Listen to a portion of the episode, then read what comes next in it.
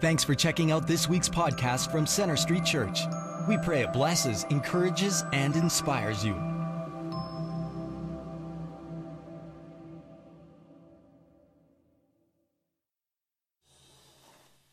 Welcome to all of you here at Central Campus, as well as those of you who are watching online, and all of you who are meeting together at one of our regionals in Airdrie, Bridgeland, South Calgary, and in Northwest Calgary. Well, we're in a series on work and what the Bible has to say about work. And I want to start out by having you turn to the person next to you and tell them about the worst job you ever had. If you don't know the person, introduce yourself. You might meet a friend for life. So go ahead.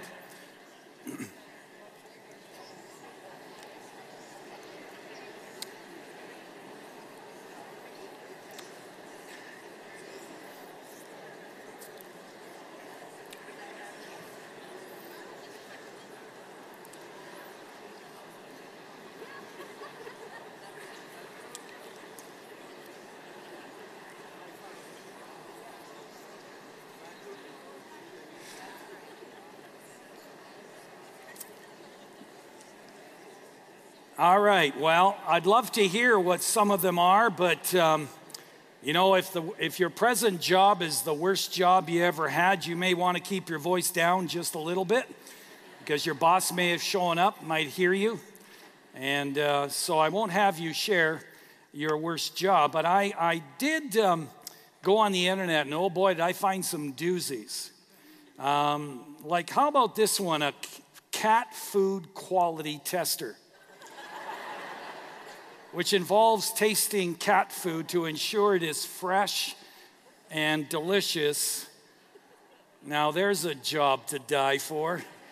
Oh my goodness. Another one is a manure inspector, which involves checking manure for contaminants like E. coli and salmonella. Or how about a deodorant tester, which requires you to spend your day, and this is truth, I, have got pictures of this uh, uh, spend your day smelling a subject's underarms and comparing the results with other subjects. You know, anything for a good deodorant. And you thought you had a bad job. Now, the reality is, while some of us love our jobs, or at least rel- are relatively happy or content with our work, research tells us that most of us are not very happy with our jobs. We asked Calgarians why they believe that most people aren't all that happy with their work, and here is what they said.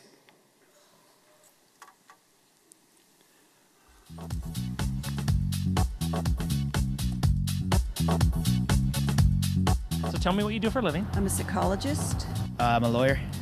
I'm an accountant. Um, I'm an admin assistant. I work for myself. I'm in law school. I work for Second Cup. I'm an IT guy. Do you think most people enjoy their work? Yeah. Um, I don't know. I wouldn't say most people. Mm-hmm. I think people find it pretty stressful. I, I would say most people do not enjoy their work. I think there's only very few mm-hmm. percentage of people that truly love their job. I think that's mm-hmm. tough to find, to be honest. Do you think most people like their job? Uh, no, probably not. No. uh, no. I hope so, but no. I think half of people love what they're doing, and I think the other half is probably just doing it to make money. Some people that have kind of like found their niche and really enjoy their job and feel like it's contributing to God's work and God's redemption. That's the reformed answer. Thank you. Do you think most people like their job? I'd say probably not. Why do you think they don't like it? They didn't pick something they're passionate about. Why do you think people don't like their job? Um, maybe because it's not very satisfying for them and mm-hmm. They don't get a lot of control over their work people they work with, what they get paid, their bosses, maybe not the line of work that they thought it was going to be. Uh, underpaid. It's not what I want to do for a living. What do you want to do for a living? I don't know. I'm one of those. I think people have a tendency to, to want to do something else, something greater. They feel that they're not matching their potential. We all have uh, dreams and things that we wanted to, to do as a kid, but like they said, life gets in the way. But I mean, in the back of your mind, it's still there. Um, we kind of always want what we don't have. So, this small sample of Calgarians seem to agree with the research that most people see work as a necessary evil, something you have to endure to have the means to do what you really want to do in life. And this is truly sad, not only because we spend nearly 40% of our entire life working, but also because this is not what God intended work to be. The Bible spells out several truths concerning work. As we learned in last week's message, the first truth that we see in Scripture concerning work is that God has a plan for work. God's plan for work involves three principles. The first principle is this work originates with God. In the very first verse of the Bible, we're introduced to God and we find Him creating or working. God sees work as a very good thing. And God is still working today. And Jesus says, My Father is always at his work to this very day, and I too am working. The second principle of God's plan is this God calls us to join him in his work. I know some of you really don't want to hear this, but God never intended for us to sh- uh, sit in the shade and live a life of leisure even after we retire. Oh, he wants us to take time for leisure and recreation and rest, even as he rested um, after creating the universe. But it's for a purpose, and that is to be refreshed, to be replenished, so that we can get back to the work that God has called us to do. You see, God calls us to be his co workers.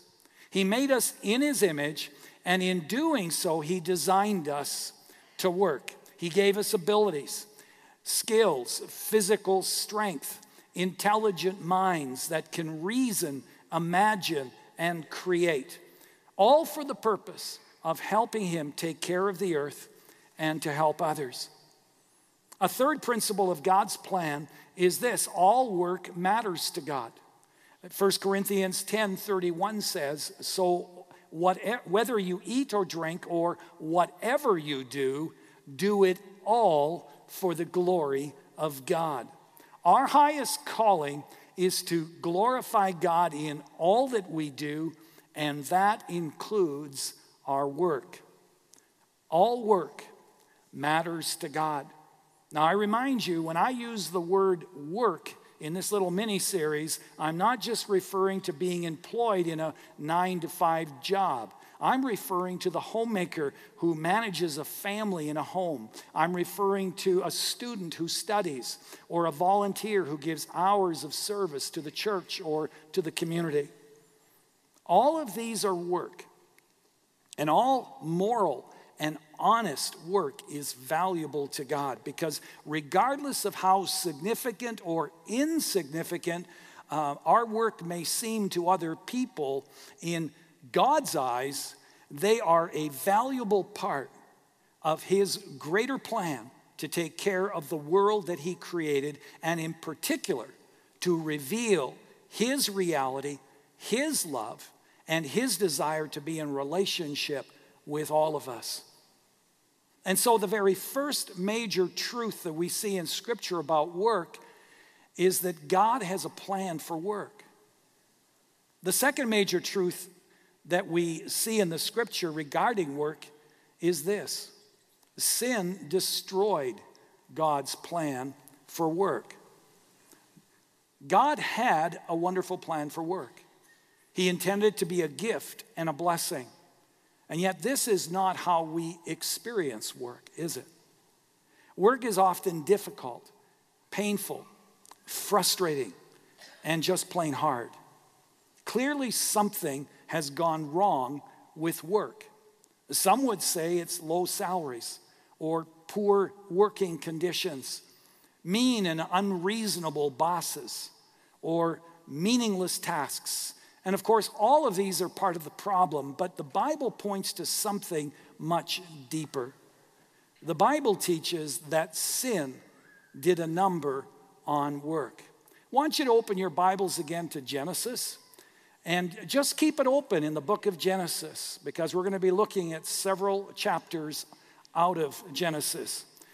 Starting out with Genesis 1 and 2, we see that God put Adam and Eve in a garden paradise and intended for work to be an inspiring pleasure, not a frustrating pain. You look at Genesis 2, verse 17, we're told there that our first parents, um, uh, they were told by God that they could enjoy the fruit of every tree in the garden except one. And God warned them that if they disobeyed him and ate of that particular tree, they would surely die. In giving them this test, God was giving them the opportunity to make choices, to exercise their freedom. They were free to trust and obey God. They were also free to reject God. Well, in chapter 3, if you turn over there, we have the account of how Adam and Eve did what we have all done at some point in our own life. And that is, they used their God given freedom to say no to God. You see, that is what sin is. It's that rebellious spirit inside of you that says, No, I'm doing it my way, not your way. And because of this sin of rebellion against God, a separation occurred between God and man. A spiritual death occurred within man, resulting in a broken and a troubled world. A world that's filled with selfishness and injustice, that's filled with sickness and death, with natural disasters and chaos. All of creation was affected, including work. Now, make no mistake, despite the fall of man, work still retains some of its original beauty. It can still be a source of great joy and fulfillment. But even when it is good, it is broken, it is tainted. Work has negatively has been negatively impacted because of sin. To begin with, sin made work a struggle. Turn over to Genesis 3:17. Here we find a description of some of the consequences of our first parents' rebellion against God. This is what we read there. Cursed is the ground because of you. Through pain and toil, you will eat food from it all the days of your life. It will produce thorns and thistles for you, and you will eat the plants of the field. By the sweat of your brow, you will eat your food until you return to the ground. This passage tells us because of man's rebellion, the ground is cursed. It produces thorns and thistles and will therefore require painful toil to produce food from it. In other words, whereas before the fall, work was done in partnership with God in a perfect environment now we have weeds to contend with. We have to endure extreme heat and cold, and we have to figure things out for ourselves. And so work is a struggle now because sin made work harder, more painful, more tiring. Furthermore, work is a struggle now because sin uh, brought conflict and hurt into relationships, including the workplace. Think about how much better your work environment would be if it wasn't for the selfishness and the conflicts that erupt there from time to time. Work is a struggle now because sin made work more frustrating. For example, let's say that you're a gifted and you're gifted and trained in a, in a certain field of endeavor, but you can't find full-time work in that area either because of a poor economy or because there just simply isn't a demand for your line of work. That's one of the frustrations that makes work a struggle. Or let's say you plant a beautiful crop or garden, but frost or grasshoppers destroy all your work and all that you've invested in it. Or you paint a beautiful portrait, Or let's say you invest hundreds of hours fixing a problem or developing an amazing strategy that will benefit others significantly and maybe even benefit your company significantly, but no one notices. No one even acknowledges your work, much less rewards you for it. You see, these are just some of the examples of how sin has made work a struggle. And secondly, sin made work futile. In Genesis 3:19, God said this to Adam, "By the sweat of your brow you will eat your food until you return to the ground, since from it you were taken. For dust you are, and to dust you will return." This verse reminds us that sin brought the curse of death into the world making work futile if you think about it. King Solomon, he saw the futility of work in his life. He denied himself nothing. His professional success, his wealth was greater than all of that of his contemporaries. And yet he knew that one day he would die and he'd leave it all behind. Ecclesiastes 2, he writes this Yet when I surveyed all that my hands had done, and what I had toiled to achieve, everything is meaningless, a chasing after the wind. Nothing was gained under the sun. You know, the Rolling Stones essentially said the same thing years ago in their classic, I can't get no satisfaction. But I try, and I try, and I try. The author of Ecclesiastes he tried to find meaning through work, hard work. But in the end, he concluded that work and the wealth and the prestige that work can bring cannot by itself deliver a meaningful life. You know, we all want to uh, make some kind of impact through our lives and through our work. But the reality is, all the results of our work will one day be wiped away by history and be forgotten. The writer of Ecclesiastes talks about those who come behind us, can change everything we've done, can undo everything we've done, go in a totally different direction. That's why he says it's all futile. And so we see that sin made work a struggle, and work also is futile. Thirdly, sin turned work into an idol. One of the temptations we face in this fallen world is to make our work the basis of our meaning and our identity in life. Our identity and meaning come to us in one of two ways. We either find our identity and our meaning in who God says we are, or we make. We try to make our identity and meaning through what we do. If we try to construct our own identity and meaning in life through our work, work gets distorted because it becomes all about me, about my success, about my fulfillment, and how I'm perceived by other people. In Genesis 11, we read the story of the building of the Tower of Babel.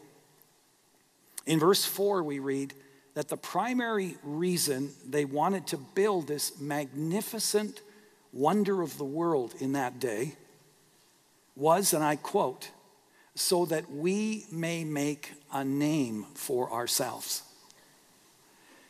The motivation that these ancient people had for building this magnificent tower is the same motivation that many people today have for doing their work to make a name for themselves, which, if you look at it carefully, is nothing more than pride. It is to justify their value by comparing themselves with others and to show everyone how gifted they are, how special they are in comparison to others.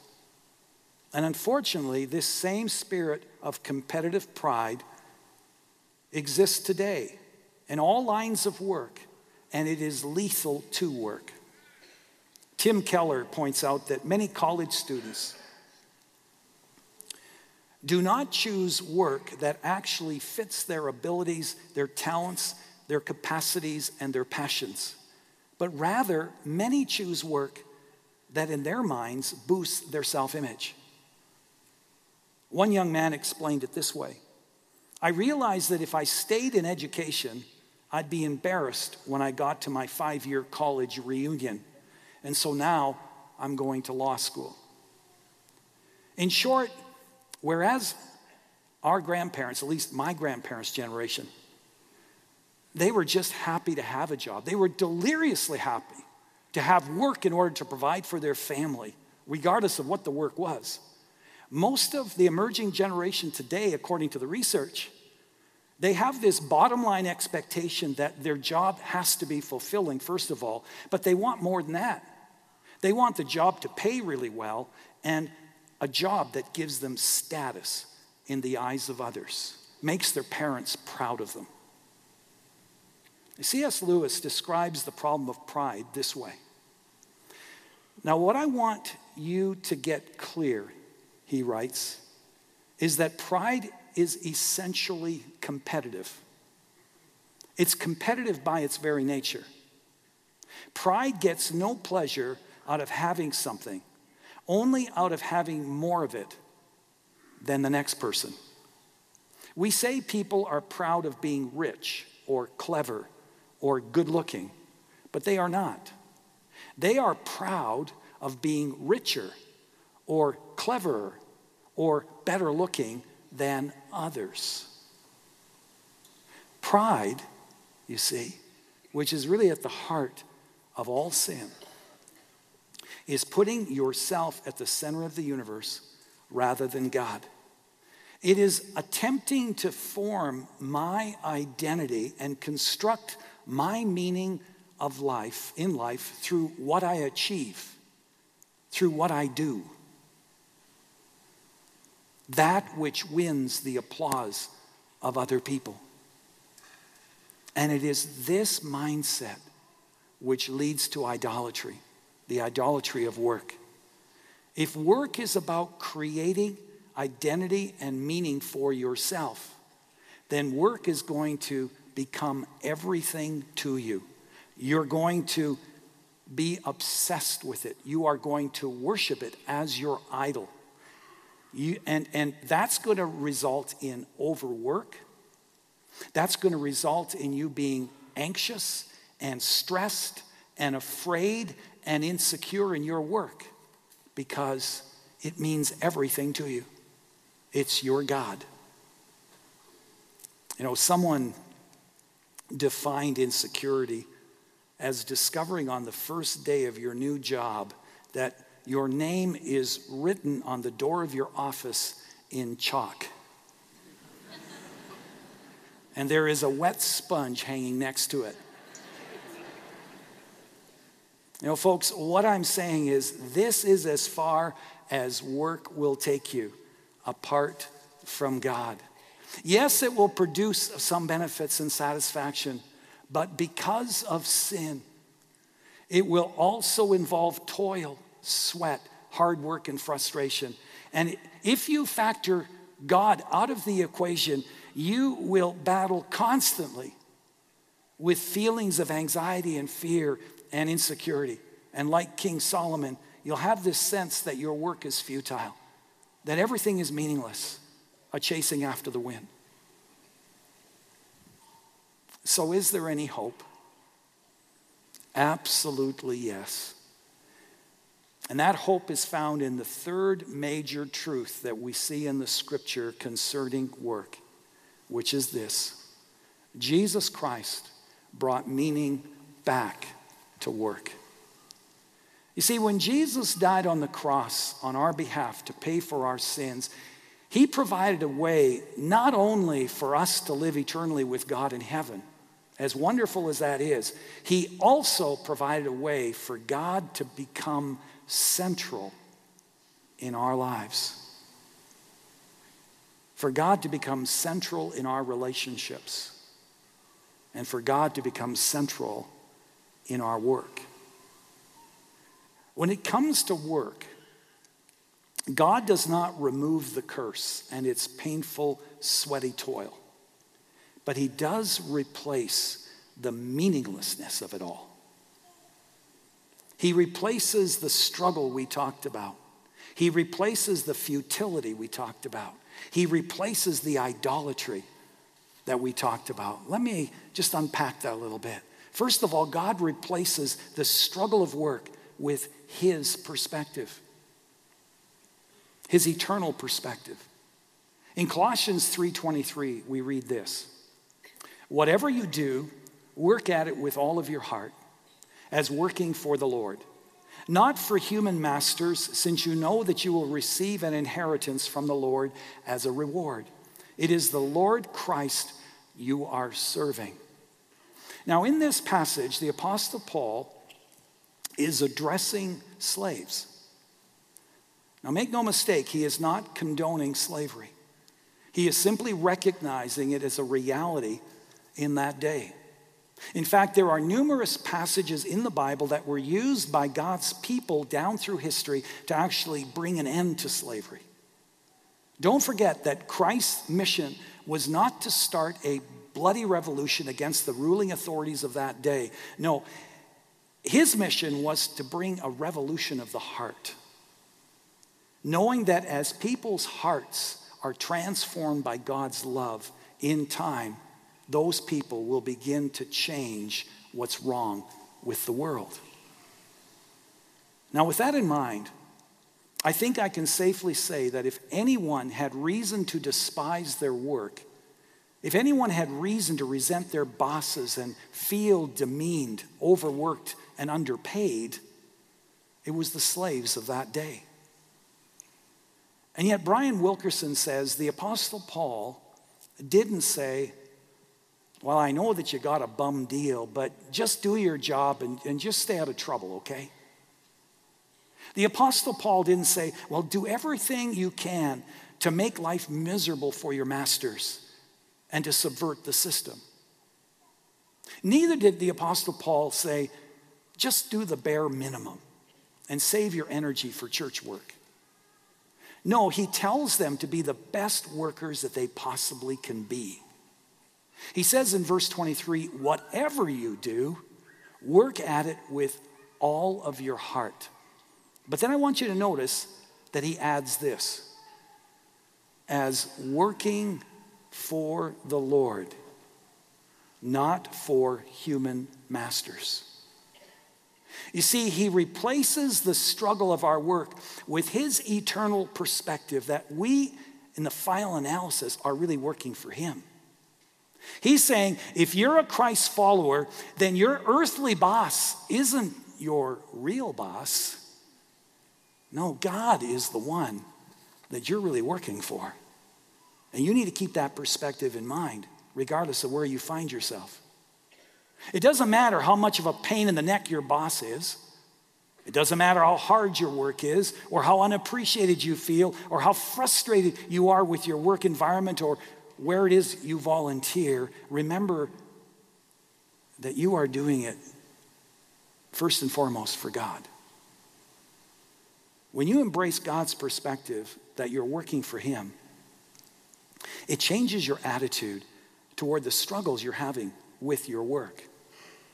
For one, you realize that you are actually worshiping God through your daily work. In Romans chapter 12, verse 1, Paul writes this I urge you, brothers and sisters, in view of God's mercy, to offer your bodies as a living sacrifice, holy and pleasing to God. This is your true and proper worship. When we present our bodies as living sacrifices in our life, in our work, we are actually worshiping God through our work. Brian Wilkerson says worship isn't something we just do on Sunday like we just did together here a while back. No, it's something that we do on Monday. It isn't just something we do in a worship center like this. It is something we do in our classrooms, in our offices, in other workplaces, in other environments where we're volunteering. Now, of course, God is blessed when we sing praises to Him with all of our heart, but He's also honored when no matter what it is we do at work, in our homes, or where it is we volunteer, that we do it with all of our hearts as an act of worship to God. And so you see, when you leave for work on Monday morning, or you go to school or college, or you go to volunteer uh, in some way, you would be correct in saying to your loved ones as you walk through the front door, See you later. I'm off to worship. Because that, in fact, is what you're doing.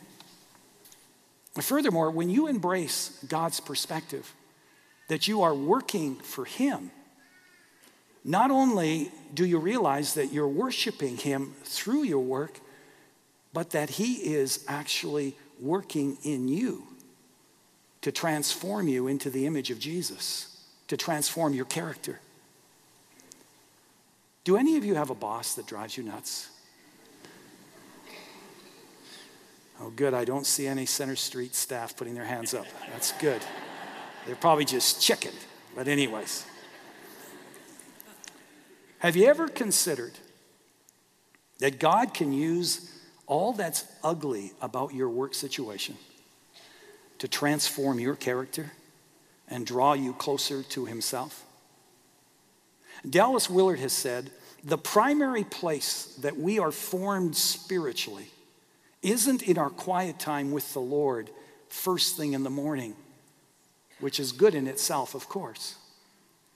No, he says the primary places that we grow spiritually is in our closer relationships, like in our homes, our volunteer ministries, our schools, and in our workplaces. I mean, think about where do you really learn patience? Not so much from a sermon or even a book. No, you learn it through dealing with the guy that you work with five days a week who has a bad attitude and bad coffee breath most days? Where do you learn servanthood? Not so much sitting in a Bible study, but giving parents a break, for example, by taking care of their kids for an evening. Or meeting yet again with that person from work who is struggling and talks your ear off but who desperately needs your friendship and your support. So if you find yourself asking, why is this such a tough place to work? Why do I have such a terrible boss? Remember that you are working for God, not that terrible boss. And while you're worshiping the Lord, through your faithful work, He is transforming your character into the image of His Son, Jesus. That's the first way that Jesus brings meaning back to work. He replaces the struggle we have with work with His perspective, His eternal perspective, that we're actually working for Him. Furthermore, Jesus brings meaning back to work by replacing the futility of work with His call. When we, by faith, ask Jesus to forgive us and to invade our lives, he calls us to join him in the mission, the work that he's engaged in, which includes extending his grace and his love to the world with the hope of bringing all people back in right relationship to himself. The apostle Paul put it this way in Ephesians 2:10, "For we are God's workmanship, created in Christ Jesus to do good works, which God prepared in advance for us to do. Through Christ, we have been reborn, we have been recreated for a specific purpose to do good works. We are called by God to be salt and light, to be His hands and feet and His voice in our world. As followers of Jesus, we may have different jobs, but you see, we all have the same calling. We may be stonemasons, accountants, mechanics, preachers, homemakers, church volunteers, but we are all called to serve Jesus. which means there is no such thing as a nothing job. Because all honest work done for the Lord is sacred. On the other hand, all work done for the glory of self is going to burn in the end, which means, for example, the Christian businessman who stockpiles everything he makes, spends his millions on himself, may be seen as successful in his work by other people, but he is a failure in the eyes of God because he didn't fulfill God's call on his life. On the other hand, the Christian, businessman who obeys the call of God on his life by being generous and investing heavily in God's kingdom may, because of that decision, not possess all the signs and the symbols of success, but he will be a huge success in the eyes of God.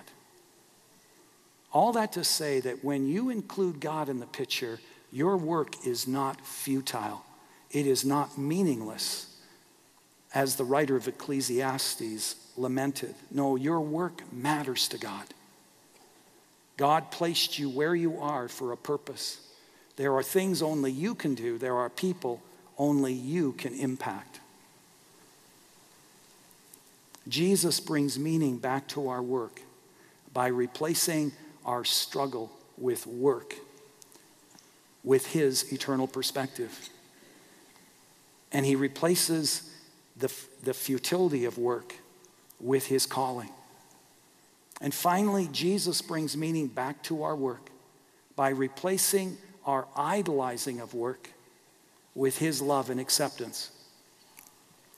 Not too long ago, Madonna said this in Vogue magazine This is what my music is all about. Every time I accomplish something great, I feel like a special human being. But after a while, I feel mediocre and uninteresting again. And I find I have to get past this again and again. My drive in life is from the horrible fear of being mediocre. And I have to prove myself to others that I am somebody. So, what is she saying? She's saying the only meaning she has in life comes from what she does, from proving to others through her music that she is somebody worthwhile. Can you imagine what a burden it must be to live that way? You see, when you look at your work or your volunteer ministry to become the basis of your identity and meaning, you are looking for something that only God can give you.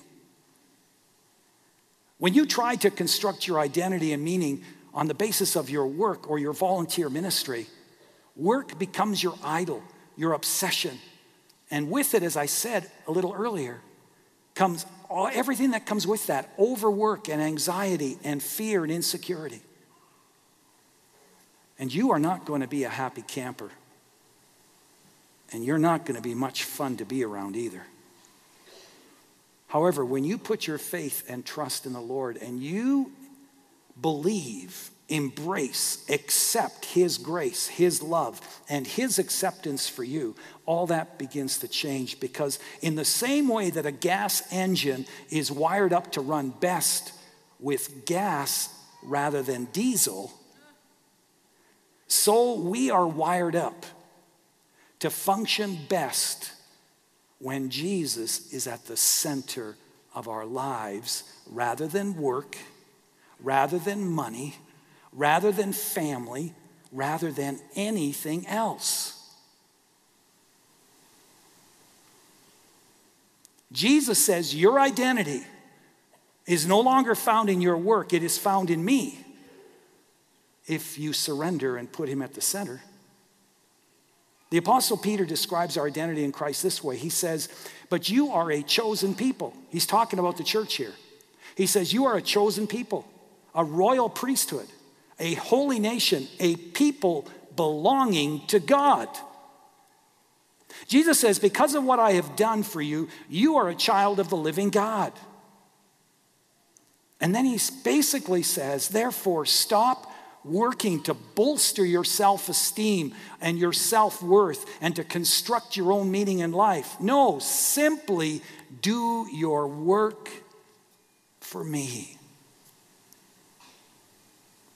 Friend, if you'd have to admit that your work has become your idol, if you're unhappy with your work, if you're anxious, if you're burdened with your work, frustrated with your work, I remind you that Jesus died to give you true rest, His rest. Not just the rest for our aching souls, like when we take a day off, but rest for our aching, hurting, messed up hearts. In Hebrews 4 9, the writer puts it this way There remains then a Sabbath rest for the people of God. For anyone who enters God's rest also rests from their works, just as God did from his. In other words, when you have the assurance that not only are you a child of God through faith in Christ, but that you are loved and accepted by the Lord, your soul is going to know true rest, the rest of God.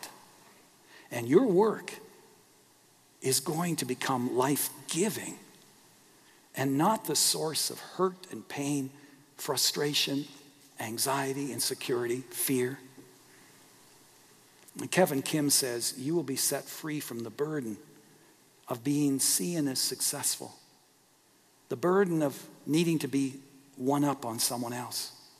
The burden of defining yourself by your position at work, the burden of having to prove your value and identity through your work.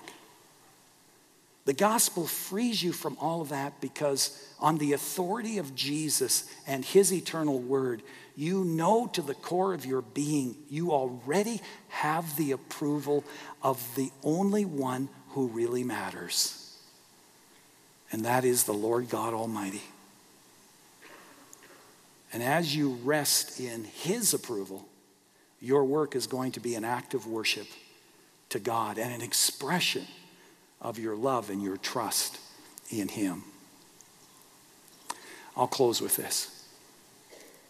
When I was a young boy, I distinctly remember hating to do things around the house for my mom. Every time she'd ask me to do something like take out the garbage or or weed the garden or cut the grass, I would have a hissy fit. I also remember when my dad took me with him to work on the farm or in his construction business. And even though I enjoyed being with him, I didn't look forward to the dirt, the dust, the grease, the, the cold, the heat, and the hard work that I was ultimately called upon to do. It seemed to me like I was the only kid that I knew who had to work most every Friday evening, all day Saturday, and on every holiday there was. One day, I walked past my parents' room. The door was slightly ajar, and I noticed my mom on her knees praying with great emotion. And I stopped long enough just to listen in and discovered that she was praying for me. She was praying in German. So I didn't understand everything. But I understood enough that day to realize in a whole new way how much I was loved by my mother. Sometime later, I was on the farm with dad, and we had just finished the last of the harvest. There was a bushel or so of wheat on the back of the truck that we needed still to put in the granary. The trouble was the granary was completely full. And so, to make room for the remaining grain, my dad asked if I'd crawl into this granary and push the wheat into the corners, which I proceeded to do. And while I was in there, I was in there maybe five, ten minutes doing this. The wall, one of the walls broke out. And when the dust settled, my entire body was buried under the wall that broke out. In fact, all that you could see was my face.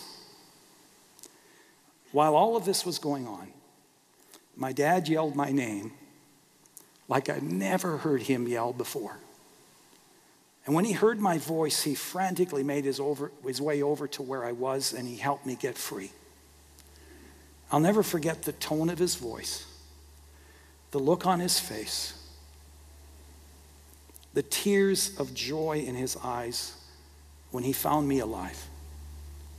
And that day, I realized in a whole new way how much I was loved by my Father.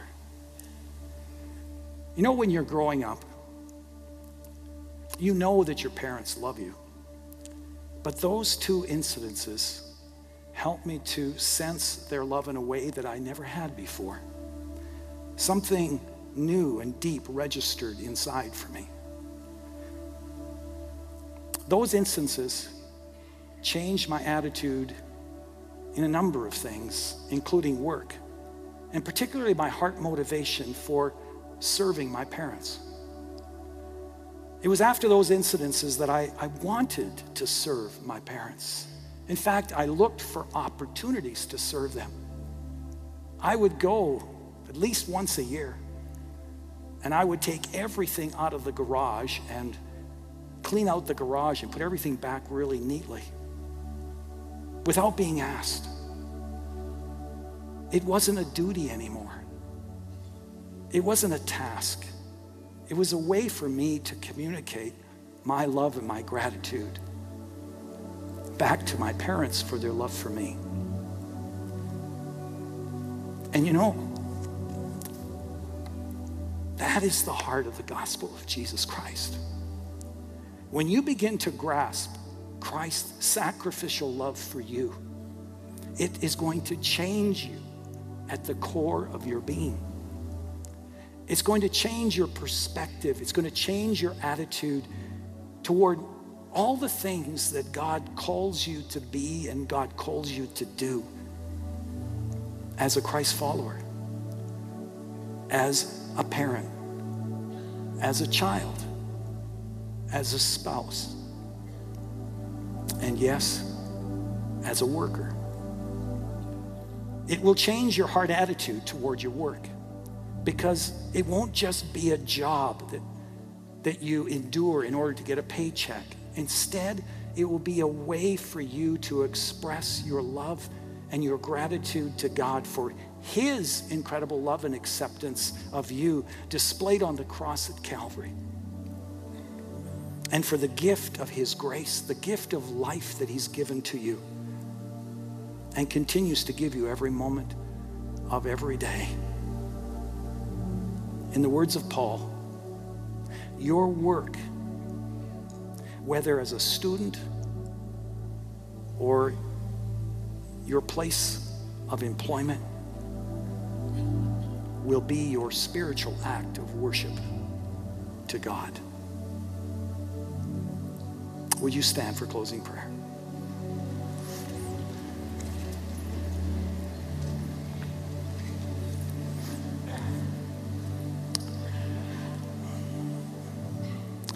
Heavenly Father, I want to thank you so much for your amazing love demonstrated to us through the sacrificial death of your Son. Lord, I want to thank you for giving us dignity, for making us in your image, and for wanting to involve us in your kingdom work.